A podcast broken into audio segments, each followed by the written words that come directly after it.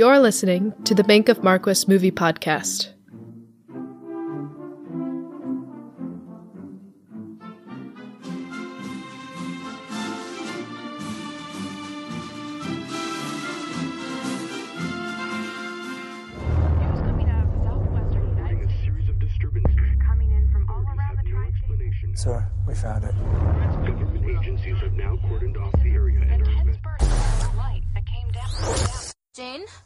To see this.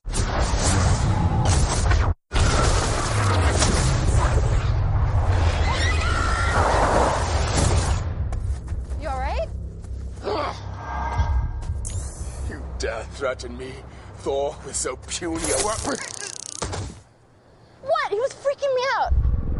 Where did he come from? Name? He said it was Thor?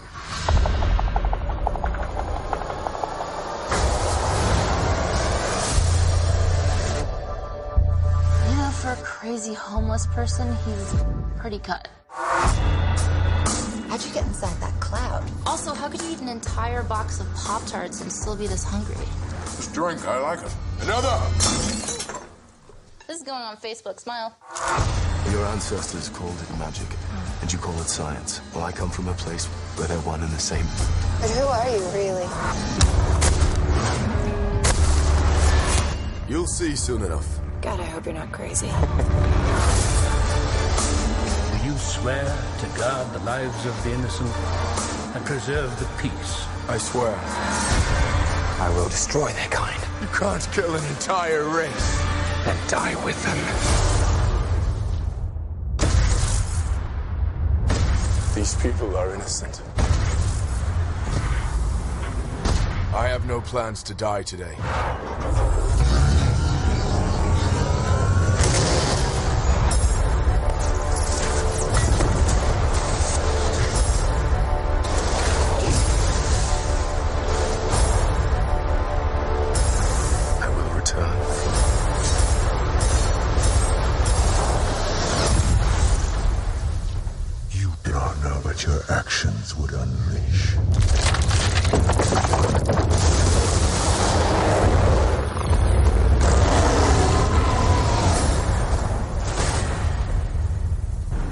And that, of course, is the trailer to the 2011 superhero film Thor, based on the Marvel Comics, and the fourth film in Phase 1 of the Marvel Cinematic Universe.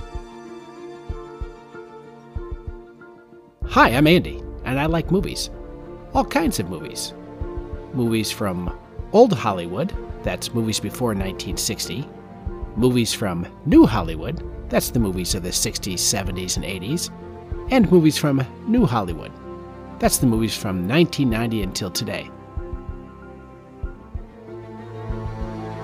And today we will have a New Hollywood film Thor, starring Chris Hemsworth, Natalie Portman, Tom Hiddleston, Stellan Skarsgård, and Anthony Hopkins, and directed by Sir Kenneth Branagh.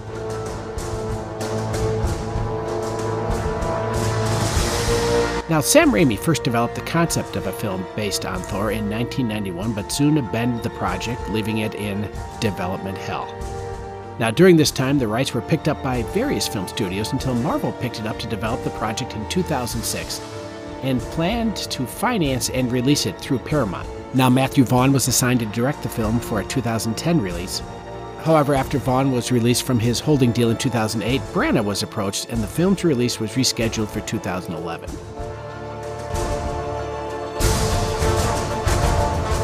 Now, the final choice for the role of Thor came down to brothers Chris and Liam Hemsworth.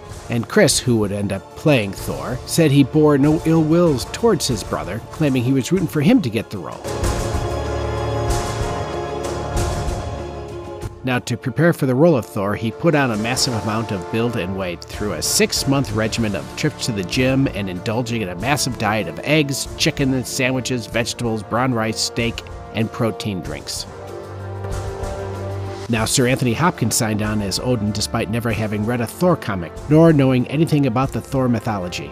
It was the concept of the father and son relationship that intrigued him about the role. Now, when Chris Hemsworth and Sir Anthony Hopkins saw each other in full armor for the first time, Hopkins said, God, there's no acting required here, is there?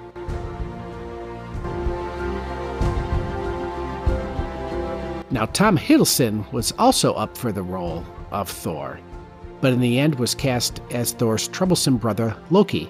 So instead of bulking up for the role, he had to bulk down or slim down. Now, Natalie Portman took the role of Jane Foster because she couldn't resist the opportunity of a comic book movie directed by Sir Kenneth Branagh. Now, Sir Kenneth Branagh had been a fan of Thor since childhood, and when Marvel Studios selected him as the director, they sent him the complete collection of the Marvel Thor comics as reference material for the character. Now, Branagh conceptualized this movie as a Norse and comic book twist on William Shakespeare's Henry V. Ironically, Branagh burst onto the limelight as the star and director of an Oscar nominated version of Henry V in 1989. Now, Sam Jackson, who had briefly portrayed Nick Fury at the end of the film Iron Man, signed on to reprise the role of Thor as part of an unprecedented nine picture deal with Marvel Studios. You can feel in this film the beginnings of a concentrated effort of pulling all these together, culminating in an Avengers movie in a few years. Get on with it. Yes, get on with it.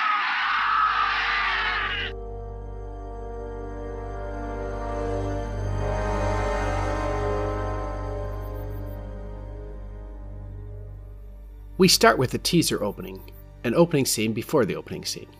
It is night in a research van outside of Puente Antigua, New Mexico, a made up place. Not New Mexico, Puente Antigua.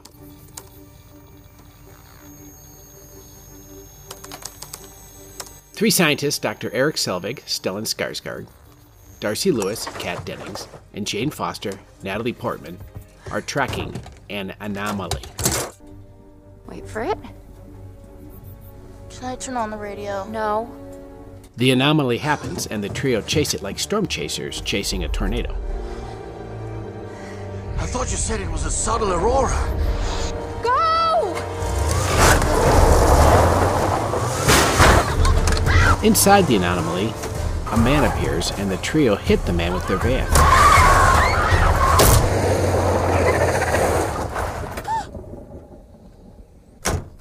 I think that was legally your fault. Get the first aid kit.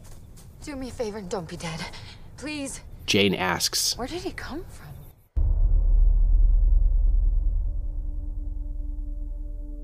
and we go to the opening scene, narrated by Odin Anthony Hopkins. It takes place in Tonsberg, Norway at 965 AD. Once, mankind accepted a simple truth that they were not alone in this universe.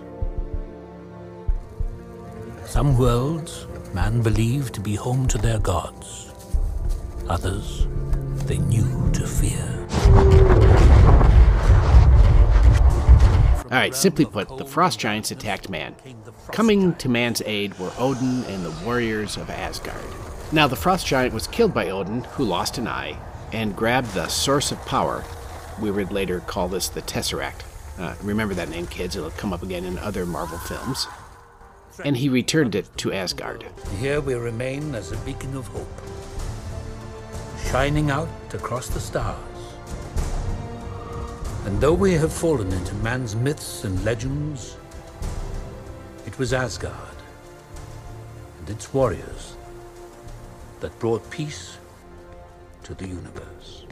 Uh, this is now a little older Odin telling the story to his two sons, one blonde, one with dark hair. We pan over and see a giant hammer, uh, patience, that will come into play in just a little bit. Defend that peace. Then Odin lays down the basic conflict of these two brothers and this film. Only one of you can ascend to the throne, but both of you were born to be kings.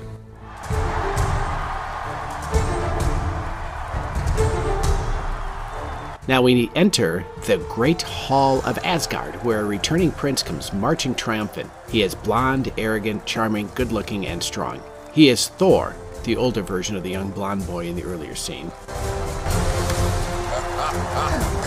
Please. Thor is played by a then unknown actor by the name of Chris Hemsworth. He is drinking in the adoration of the people. His father, Odin, is not amused. Thor? Odin's son? My heir? So while Odin is admonishing his son, let's talk about Sir Anthony Hopkins. One of the most accomplished and revered actors in the world, Anthony Hopkins was born on December 31st, 1937, in Wales. Influenced by Richard Burton, he decided to study at College of Music and Drama and graduated in 1957. In 1965, he moved to London and joined the National Theatre, invited by Laurence Olivier, who could see the talent in Hopkins. In 1967, he made his first film for television, A Flea in Her Ear. The next year, he enjoyed his first major career success playing Richard the Lionheart in The Lion in Winter, a wonderful film that also starred a young Timothy Dalton and Nigel Terry, as well as veteran actors Peter O'Toole and Katharine Hepburn. A string of interesting roles followed, such as Claudius in Hamlet in 1969, Charles Dickens in the TV movie The Great Inimitable Mr. Dickens in 70, Philip Calvert in When Eight Bells Toll in 71, Lloyd George in Young Winston in 72, Torvald in A Doll's House opposite Jane Fonda in 73, and he burst into the scene, as far as my memory remembers, in the TV miniseries QB7 in 1974. He played Superintendent John McCloud in Juggernaut, a British disaster movie starring Richard Harris and Omar Sharif and David Hemmings about a bombing of a British ship. Uh, this is one of these movies as a kid I absolutely loved. I recently rewatched it. It's not very good. He played Prime Minister Yitzhak Rabin in the TV movie Victory at Entebbe in 76, a very good TV movie. The unfortunate Lieutenant Colonel Frost in A Bridge Too Far, the all star war epic in 77. Captain Johnson in International Velvet in 78, the sequel to National Velvet, the Elizabeth Taylor film. And then played Corky in the 78 psychological thriller Magic. And he was great in that, and I love that movie. Absolutely love that movie. Uh, turned right around to play Frederick Treves in The Elephant Man in 1980. Hitler in a TV movie, The Bunker in 81. Othello in a TV version of Othello in 81, Quasimodo in a TV version of The Hunchback of Notre Dame in 82, Lieutenant Bligh in The Bounty in 84, opposite Mel Gibson's Fletcher Christian. Was absolutely wonderful as Frank Doel in 84 Charing Cross Road, opposite Anne Bancroft in 87. Played Magwitch in a TV miniseries version of Great Expectations in 89. So, as you see, he really does these respected highbrow masterpiece theater type pieces of art. That is until 1991, where his career and, if I'm honest, the movies changed with his portrayal of Dr. Hannibal Lecter in Silence of the Lambs, one of the most chilling and original villains to ever grace the screen. Hopkins would win his only Academy Award, and rightfully so, for his portrayal of Dr. Lecter. This obviously shoots him up to the stratosphere, and what does he do? He plays the bad guy McCandless in Freejack, opposite that great thespian Mick Jagger in 1992. He does come back with a Merchant Ivory film, Howard's End, opposite Emma Thompson in 92. Uh, Stevens in Remains of the Day, opposite Emma Thompson again in 93, and this is an absolutely wonderful movie and uh, absolute wonderful performance of his. Uh, also, 93, he plays Jack Lewis in Shadowlands, the C.S. Lewis semi biopic. Uh, he plays Dr. John Harvey Kellogg in The Road to Wellville in 94. He makes an interesting Nixon in the Oliver Stone film Nixon in 95. John Quincy Adams in the Steven Spielberg Amistad in 97. Don Diego de la Vega in Mask of Zorro, kind of the Obi Wan Kenobi to Antonio Banderas Zorro in 98. William Parrish in the extremely boring and the extremely self important Meet Joe Black in 98. Uh, he had an uncredited role as Mission Commander Swanbeck in Mission Impossible 2 and was the narrator in How the Grinch Stole Christmas, the Ron Howard Jim Carrey epic in 2000. He reprised his role of Hannibal Lecter in Hannibal in 2001. I wish he wouldn't have done that. Uh, played Ted Brautigan in an absolutely wonderful adaptation of the Stephen King novel Hearts in Atlantis. More of a Stand By Me Shawshank Redemption type movie than a uh, horror film. Plays Hannibal Lecter one more time in Red Dragon in 2002. Uh, played Burt Munro in the absolute wonderful independent movie The World's Fastest Indian.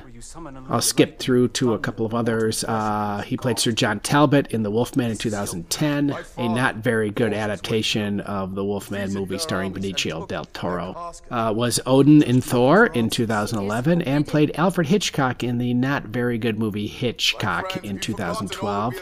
I played Bailey in Red 2, kind of the octogenarian's action flick that I really liked. Uh, reprised his role of Odin in Thor The Dark World. Methuselah in Noah, the intriguing Darren Aronofsky version of the Noah story from the Bible that includes great big rock, giant, god, creature things. For some reason, that movie intrigues me. It's not very good, but it's intriguing. Uh, for some reason, he grabbed a paycheck for Transformers The Last Knight in 2017, reprised his role of Odin in Thor Ragnarok in 2017, played the mysterious Dr. Robert Ford in the first season of Westworld in 2018, was nominated for an Oscar in 2019 in The Two Popes, and currently has one, two, three, four more projects ready to be released. Good handout. You're not dressed warmly enough. I'm sorry. Uh, now, the Frost Giant somehow gains access to Asgard, killing a few Asgardians along the way. Thor vows revenge. Odin cautions Thor to keep the peace, not go to war. Thor, goaded by his brother Loki, Tom Hiddleston, the older version of the young dark haired boy in the earlier scene, does not heed his father's warning and goes to the land of the Frost Giants, Jotunheim, to seek revenge. So while Thor leads his friends on a mission that, let's face it, will cause serious consequences down the road in this film, otherwise we'd have no movie, let's talk about Thor himself, Chris Hemsworth. A native of Melbourne, Australia, Chris Hemsworth is the brother of actors Liam and Luke Hemsworth and is a nephew by marriage of Rod Ansell, the bushman who inspired the film Crocodile Dundee. He began his acting career by appearing in several Australian television series. Uh, in 2002, he starred in two episodes of the fantasy television series Guinevere Jones as King Arthur, as well as appearing in the Australian soap opera Neighbours and one episode of Martial Law. The following year, he appeared in an episode of The Saddle Club. In 2004, Hemsworth auditioned for the role of Robbie Hunter in the Australian soap opera Home and Away. He did not get that part, but was called back for the part of Kim Hyde. Now, he moved to Sydney to join the cast and appeared in 171 episodes of the series. Now, he left the cast of Home and Away in 2007, stating that even though Home and Away gave him visibility, his work in a soap opera did not earn him respect from the film industry. Now, Hemsworth was a contestant on the fifth season of Dancing with the Stars Australia and made it through seven shows before he got cut. He finally broke into Hollywood playing George Kirk the father of James T. Kirk in the J.J. Abrams reboot of the TV series Star Trek in the motion picture Star Trek in 2009.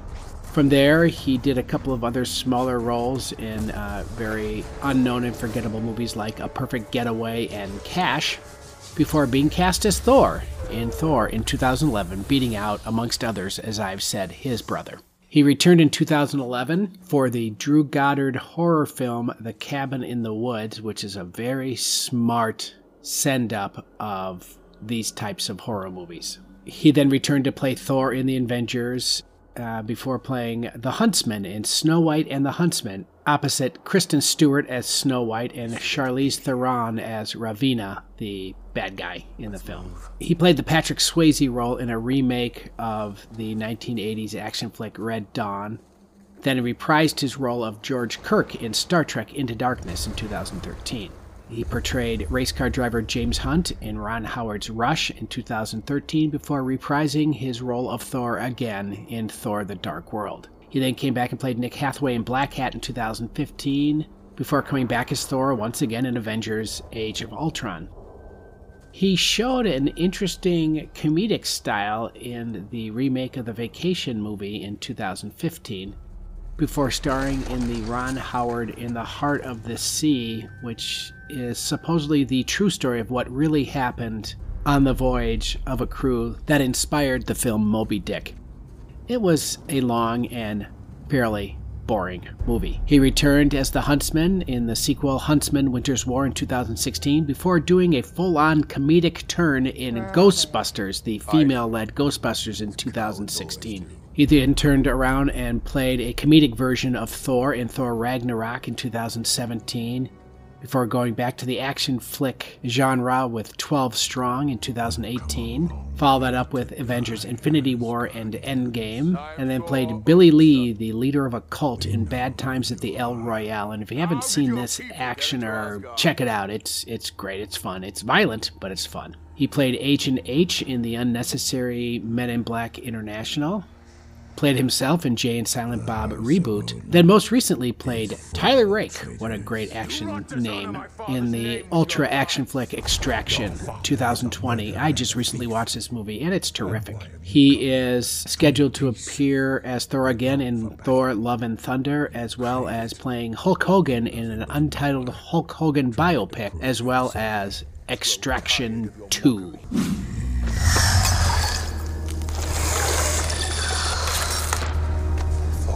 Stop and think.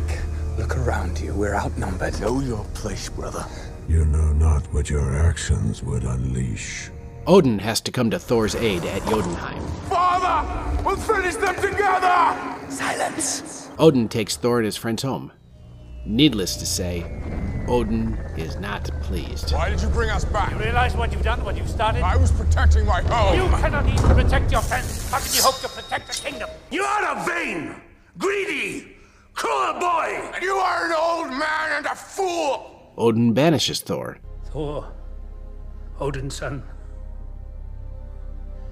you have betrayed the express command of your king. Through your arrogance and stupidity, you have opened these peaceful realms and innocent lives to the horror and desolation of war. To the worst place imaginable Earth. I now take from you your power. In the name of my father and his father before. I own it, all father. Cut you out!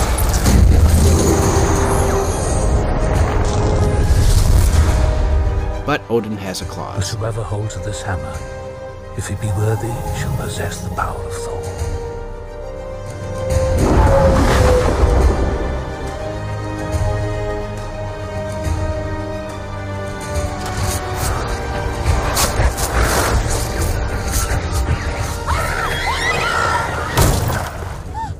Now we are back to the pre scene where Jane hits Thor with her van. So while Thor and Jane get to know each other and begin to fall in love, let's talk about Jane. Actress Natalie Portman. Natalie Portman was born in Israel and holds dual United States and Israeli citizenship. She burst onto the acting scene at the age of 12, playing Matilda in Leon the Professional, an incredibly adult performance for a 12 year old actress. She appeared in other movies such as Heat, Beautiful Girls, and Mars Attacks before landing the role of Queen Amidala in Star Wars Episode 1 The Phantom Menace. While the three Star Wars prequel movies are not that good, she's good in them.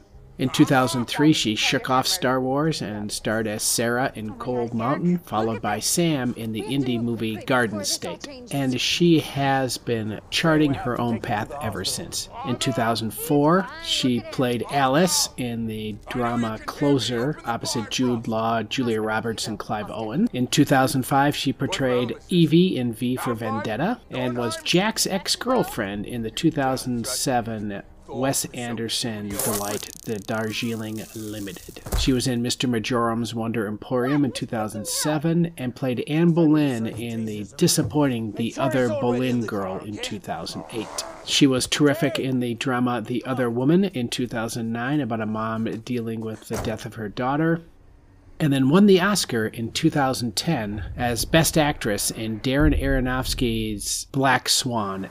In 2011, she took on Thor as Jane Foster as kind of a lark. A lark that she didn't really enjoy and was contractually obligated to return in 2013 for Thor the Dark World. She went back to her indie roots to star as Elizabeth in the Terrence Malick film Knight of Cups, which some people love and I find boring as all get out. She played Jane Hammond in the action western Jane Got a Gun in 2015, a movie, gosh, I really wanted to like but couldn't. She was nominated for another Oscar playing Jackie Kennedy in Jackie in 2016 and then in 2018 appeared in the sci-fi film Annihilation as Lena, a film directed by Alex Garland and was praised immensely by critics, but I gotta tell you, I just didn't see it. I found it to be boring.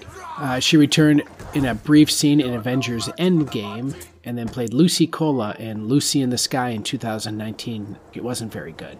Going forward, she is signed up to play Jane Foster one more time in Thor Love and Thunder, and will play Rosemary Cook in the TV miniseries We Are All Completely Besides Ourselves, and I have no idea what it's about. Now, Thor's hammer is found in the desert in New Mexico, uh, hence the post credit scene of Iron Man 2. A bunch of rednecks try to lift, pull, or take Mjolnir, that's Thor's hammer, including Stan Lee in his cameo. Did it work?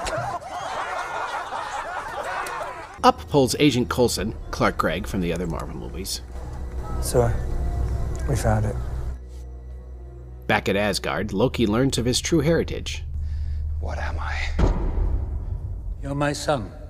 So, while Loki finds out that he isn't Odin's biological son, but is a descendant of the frost giants that Odin has adopted, let's talk about the actor portraying Loki, Tom Hiddleston. More than that. Tom Hiddleston was born in Westminster, London, England. He boarded at Eton College and then continued on to the University of Cambridge, and then studied acting at the Royal Academy of Dramatic Art, where he graduated in 2005. While at Cambridge, he was seen by an agent and was signed. Following this, he was cast in his first television role in The Life and Adventures of Nicholas Nickleby. He took on his first film role in Joanna Hogg's award winning first feature Unrelated in 2007. He also appeared in the West End productions of Cymbeline in 2007 and Ivanov in 2008, and won the Olivier Award for Best Newcomer in a Play for his role in Cymbeline. He would portray Magnus Martinson in the TV series Wallander, starring the director of Thor, Kenneth Branagh, from 2008 to 2010 and then was cast as Loki in Thor in 2011. He would then turn around and play F. Scott Fitzgerald in Woody Allen's interesting little piece Midnight in Paris, and portrayed Captain Nichols in Steven Spielberg's War Horse in 2011. He returned as the main villain of Loki in The Avengers in 2012, and played Prince Hal Henry V in the Hollow Crown TV series in 2012. He would reprise his role of Loki in Thor the Dark World in 2013 and would play Coriolanus in a movie version of Coriolanus in 2014. Also in 2014, he would play the Great Escapo in Muppets Most Wanted, a fun movie and a fun little cameo. Uh, went the biopic route, playing Hank Williams, interestingly enough, in I Saw the Light, and then was in the Guillermo del Toro gothic horror film Crimson Peak in 2015, a film that should have been better. It just wasn't good. Uh, he starred as Jonathan Pine in the TV series The Night Manager, based on the Jean Le Carre novel in 2016. Went back to the action well as James Conrad in Kong Skull Island. And then returned once again as Loki in Thor Ragnarok in 2017. He voiced the character of Lord Nooth in the animated movie Early Man in 2018 and returned as Loki for Avengers Infinity War and Endgame. He is currently filming the Loki TV series for Disney Plus. Now, during his argument with Loki, Odin collapses and goes into a coma, or as they call it, Odin sleep. Gods! Gods, please help!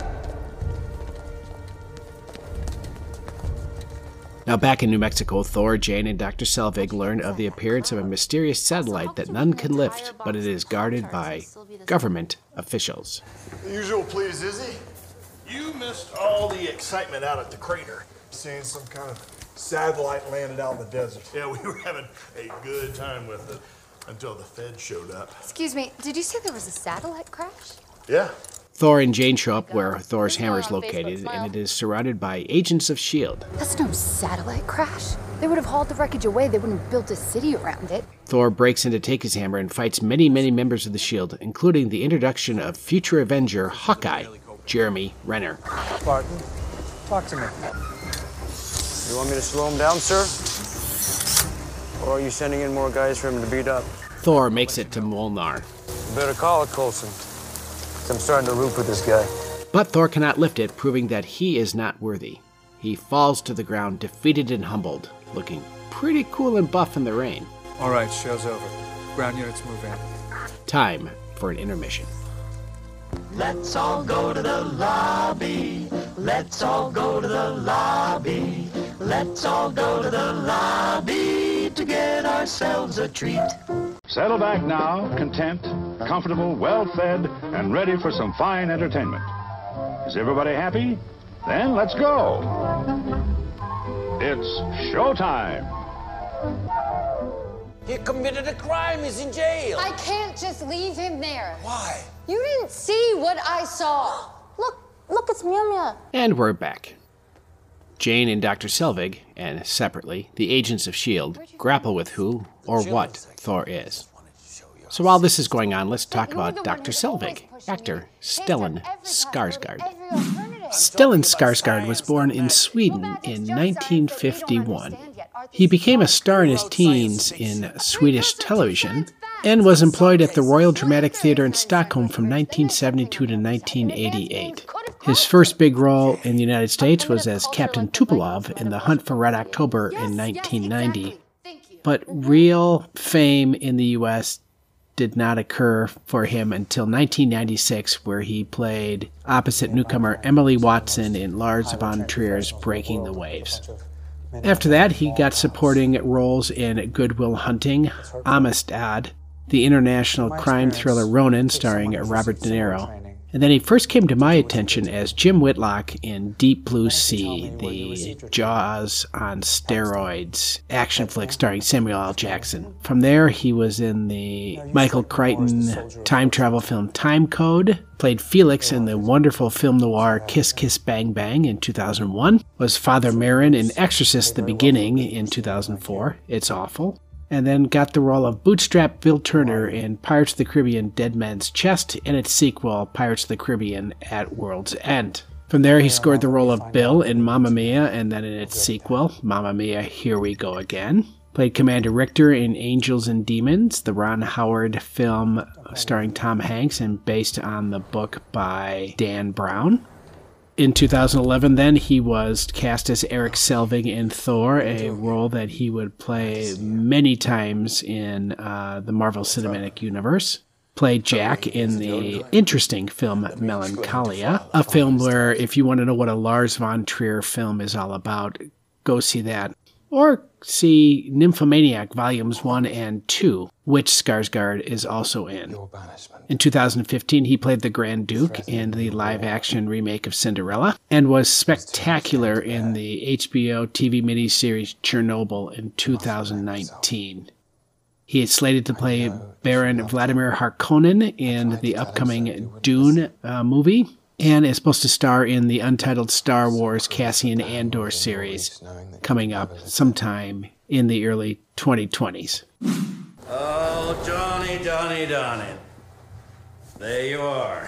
It's gonna be all right. I'm taking you home now. Dr. Selvig gets Thor out of S.H.I.E.L.D.'s custody. They go to a bar. For the first time in, in my life, I have no idea what I'm supposed to do. They decide to get drunk. Two Boilermakers.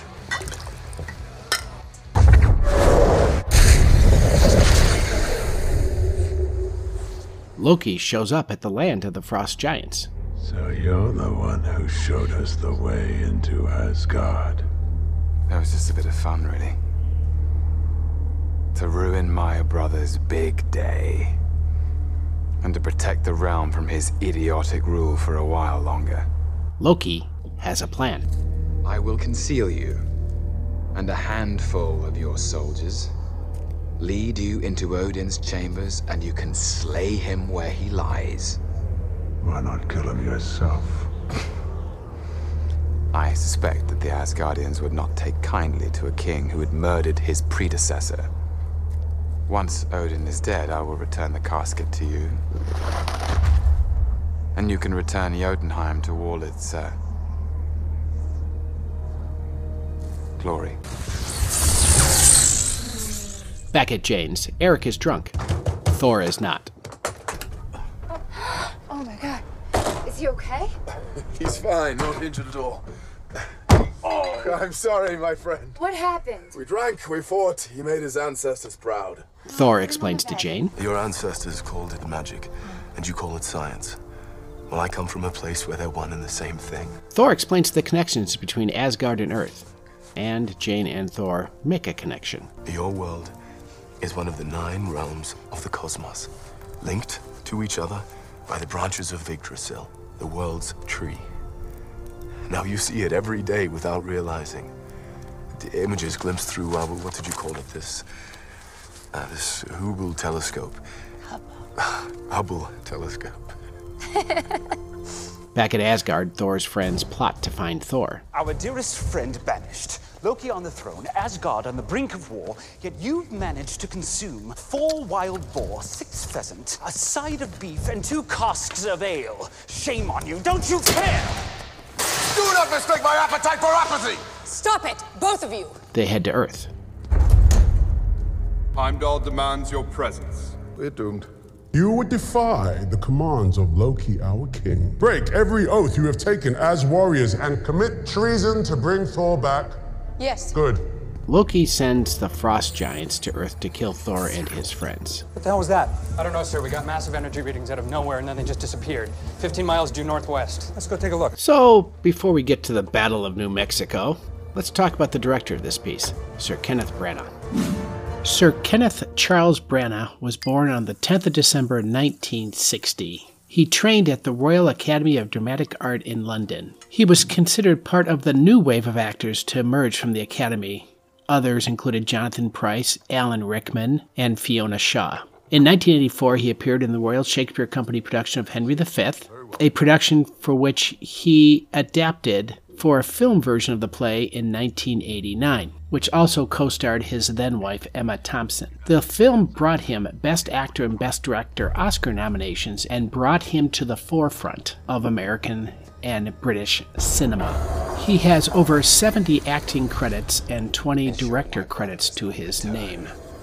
In 1991, he took on the dual roles of Roman Strauss and Mike Church in the murder mystery Dead Again. And in 1993, he directed and starred as Benedict to Emma Thompson's Beatrice in a film adaptation of Shakespeare's Much Ado About Nothing. In 1994, he directed and starred in Mary Shelley's Frankenstein. He played Victor to Robert De Niro's Creature.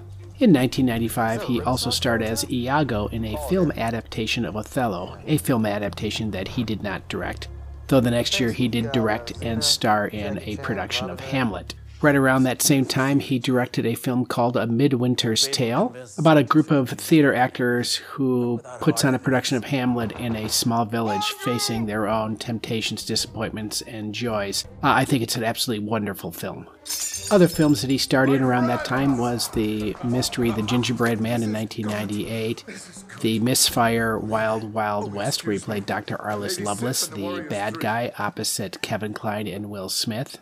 He voiced the character of Miguel in the animated film The Road to El Dorado. He starred as A.O. Neville in Rabbit Proof Fence in 2002 and then took on the role of Gilderoy Lockhart in Harry Potter and the Chamber of Secrets. Also in 2002, he played Sir Ernest Henry Shackleton in a TV miniseries, Shackleton, and directed Michael Caine in a production of Sleuth, where he played the older character of this two character play. Uh, back in the 70s, Caine played the younger character opposite Laurence Olivier. In 2008, he played Major General Henning von Tresckow in Valkyrie, the Tom Cruise World War II flick. And in 2011, he was able to portray his idol and mentor, Sir Laurence Olivier, in My Week with Marilyn, opposite Michelle Williams' Oscar nominated turn as Marilyn Monroe. This film also starred a then unknown Eddie Redmayne. That same year, Branagh directed Thor. In 2014, he directed Jack Ryan's Shadow Recruit And in 2015, he did the live action remake of Disney's Cinderella. In 2017, he appeared in Christopher Nolan's almost silent film Dunkirk, playing Commander Bolton. And in that same year, he directed and starred as Hercule Poirot in Murder on the Orient Express. He has just completed the film Artemis Fowl, which will be released in 2020, and has completed acting in Christopher Nolan's latest film Tenet, due out sometime in 2020, as well as reprising his portrayal of famed Agatha Christie detective Hercule Poirot and directing Death on the Nile. Is that one of Stark's? I don't know. Guy never tells me anything. Okay, now we're into the Battle of New Mexico.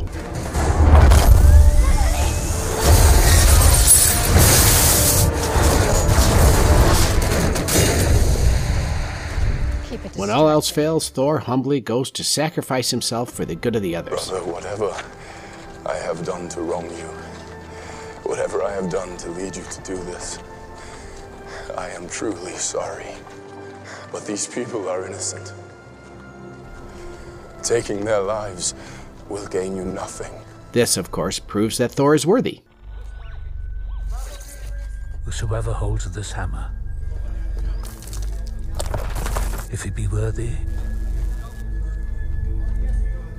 shall possess the power of Thor.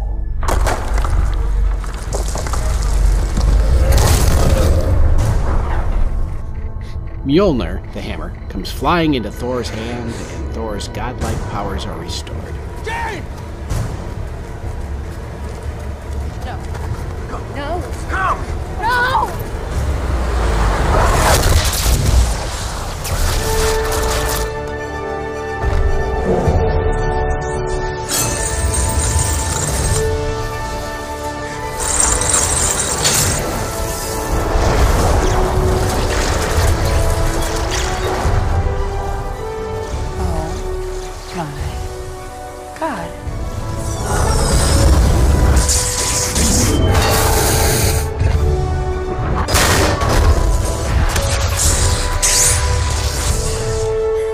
Now we have the true Battle of New Mexico as Thor kicks butt.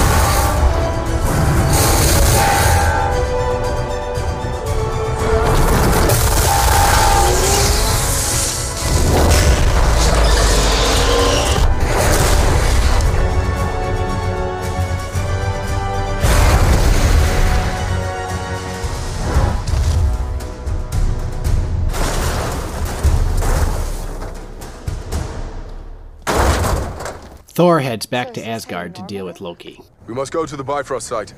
I don't think you've been completely honest with me. Know this, son of Coul. You and I, we fight for the same cause, the protection of this world. From this day forward, you can count me as your ally. If you return the items you have taken from Jane. Stolen. Borrowed. Loki saves Odin. Loki, you saved him. But Loki's plan all along was to become king and hero of Asgard by defeating the Frost Giants.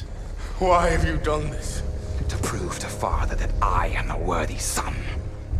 When he wakes, I will have saved his life. I will have destroyed that race of monsters, and I will be true heir to the throne. You can't kill an entire race. Why not? We now have the final mano a mano fight between brothers Thor and Loki. I will not fight you, brother! I'm not your brother.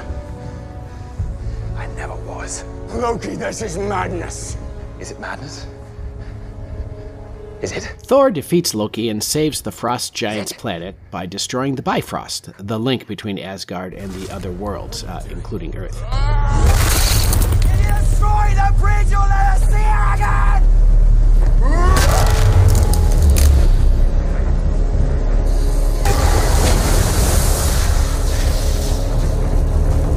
Forgive me, Jane. Odin awakens and banishes Loki to the void. I could have done it! For you! For all of us! No, Loki. Thor reconciles with his father. You'll be a wise king.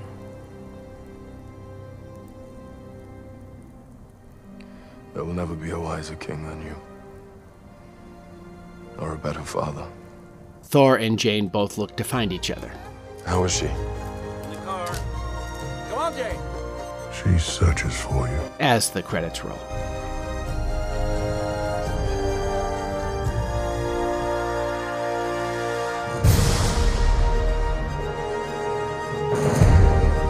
But of course, this being a Marvel movie, we have the end credits scene. Dr. Selvig.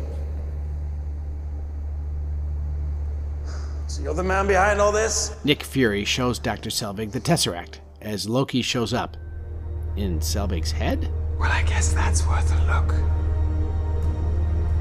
Well, I guess that's worth a look. With the tagline, Thor will return in The Avengers. Postscript Thor premiered in Sydney, Australia on April 17, 2011, and was released in the United States on May 6th as part of Phase 1 of the MCU. The film was a financial success, earning almost 450 million worldwide and was positively reviewed for its performances, although the Earth-based elements of the film received some criticism.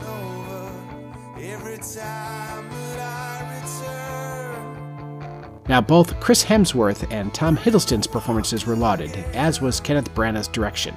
Now, it is interesting to note that Branagh has not directed another Marvel film, at least up until this day. Next time on the Bank of Marquis Movies Podcast. He's been watching the people across the way. Nobody seems to pull their blinds during a hot spell like this. He knows a lot about them by now. Too much, perhaps. For instance, down there on the second floor, the woman pacing about. He calls her Miss Lonely Hearts, so lonely that even death seems like a friend. These are the newlyweds on a honeymoon no one will ever forget. He calls her Miss Hearing Aid, an artist of a very odd and strange art. The songwriter who plays the same melody over and over again. A genius or insane? This is the traveling salesman and his invalid wife. Out of their arguments and nagging comes a weird kind of love. Miss Torso, the body beautiful. That is, viewed from a safe distance. Those are just a few of my neighbors. First, I watched them just to kill time, but then I couldn't take my eyes off them, just as you won't be able to. And you won't be able to take your eyes off the glowing beauty of Grace Kelly, who shares the heart and curiosity of James Stewart in this story of a romance shadowed by the terror of a horrifying secret.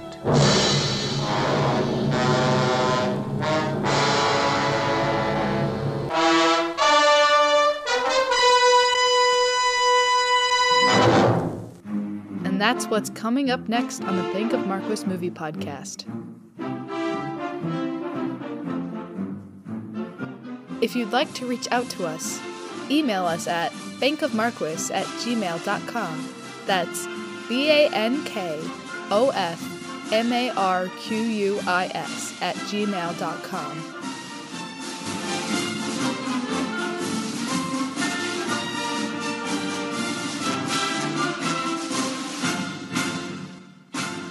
And check out the website www.bankofmarquis.com. And until next time, I'm watching you, Wazowski. Always watching.